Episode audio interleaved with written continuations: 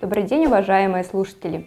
Сегодня мы с вами рассмотрим, как выглядит предварительный поиск товарного знака, а также чем отличается бесплатная проверка от платной. После чего предлагаю сравнить пример отчета, подготовленного нашими специалистами, с отчетом, который, на наш взгляд, не отвечает необходимым требованиям и вряд ли поможет будущим правообладателям снизить риски отказа патентного ведомства и верно принять решение в отношении регистрации товарного знака.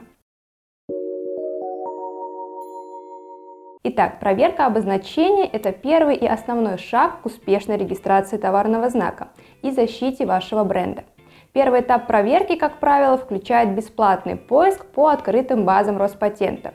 При этом поиск проводится только по словесным обозначениям, а также учитывается только зарегистрированные товарные знаки на территории Российской Федерации. Полная проверка, то есть второй этап, осуществляется по любым видам знаков, будь то слово, изображение или различные их комбинации – она также позволяет провести анализ не только по зарегистрированным товарным знакам российских и иностранных правообладателей, но и по заявкам на товарные знаки. И это действительно важное уточнение, поскольку регистрация товарного знака занимает в среднем 8-10 месяцев, а максимальный срок, который установлен законодательством, 18 месяцев и 2 недели. Так как это достаточно длительный период, а ежемесячно на регистрацию Роспатент направляется не менее 7 тысяч обозначений, и возможна ситуация, когда схожее с вашим обозначением уже подано на регистрацию. Соответственно, данная заявка будет иметь более ранний приоритет, тем самым воспрепятствует регистрации обозначения в качестве товарного знака.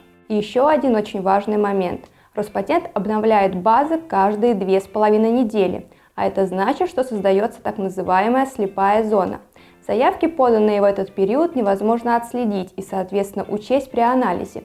Поэтому те компании, которые будут вам говорить о стопроцентной гарантии поиска и дальнейшей регистрации товарного знака, являются либо мошенниками, либо попросту пытаются получить с вас побольше денег. Ведь каждый из нас хочет быть уверен в важном для нас вопросе на все 100% а такая гарантия, скорее всего, склонит вас к оплате любой суммы за многообещанную успешную регистрацию. Итак, результатом полного поиска товарного знака становится отчет о проведенном поиске. И это своего рода правовое заключение. Рассмотрим отчет, подготовленный нашими специалистами. В первую очередь мы отмечаем, по каким базам мы проводим поиск. Поиск проводился с использованием базы данных Роспатента среди зарегистрированных товарных знаков и заявленных на регистрацию в качестве товарного знака обозначений а также среди международных регистраций знаков с указанием России. Также в отношении какого именно перечня классов МКТУ проводилась проверка. Ниже указывается основной вывод, который сделал юрист на основании поиска. В первую очередь мы делаем акцент на те обозначения, которые явным образом будут препятствовать регистрации. Таким образом, мы представляем клиенту выборку тождественных исходных до степени смешения товарных знаков и заявок. Данная выборка – это результат анализа нашими специалистами в среднем около 10 тысяч обозначений на основании сходства по различным признакам. Например, в случае со словесными обозначениями проводится анализ на сходство по графическому, звуковому и смысловому признаку. Затем на основании этой выборки мы оцениваем возможность регистрации в процентах причем для каждого из классов МКТУ процент может быть абсолютно различным. Важный пункт – это рекомендации.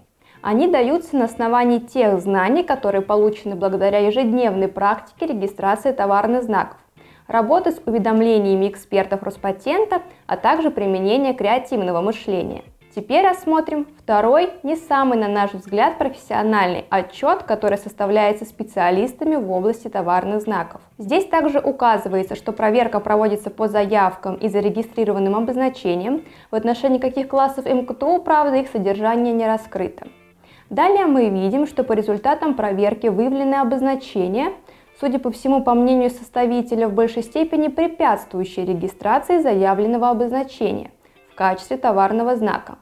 Однако комментариев к этой выборке нет. Завершается отчет выводом о том, что проверяемое обозначение может быть зарегистрировано в качестве товарного знака, так как не были обнаружены тождественные или сходные до степени смешения обозначения. Также составитель указал, что настоящая проверка может нести погрешности, связанные с человеческими программными факторами, а вопрос о возможности регистрации заявляемого обозначения в качестве товарного знака может быть решен только в рамках экспертизы патентного ведомства. Здесь хотелось бы отметить, что проверка товарных знаков проводится в первую очередь для того, чтобы понять, какова вероятность регистрации знака в Роспатенте, каковы риски отказа патентного ведомства из-за неуникальности обозначения – и как их снизить. В связи с этим очень важно показывать именно процентную вероятность регистрации обозначения. Большинство предпринимателей уверены, что их обозначения и логотипы уникальны. Однако практика показывает иное.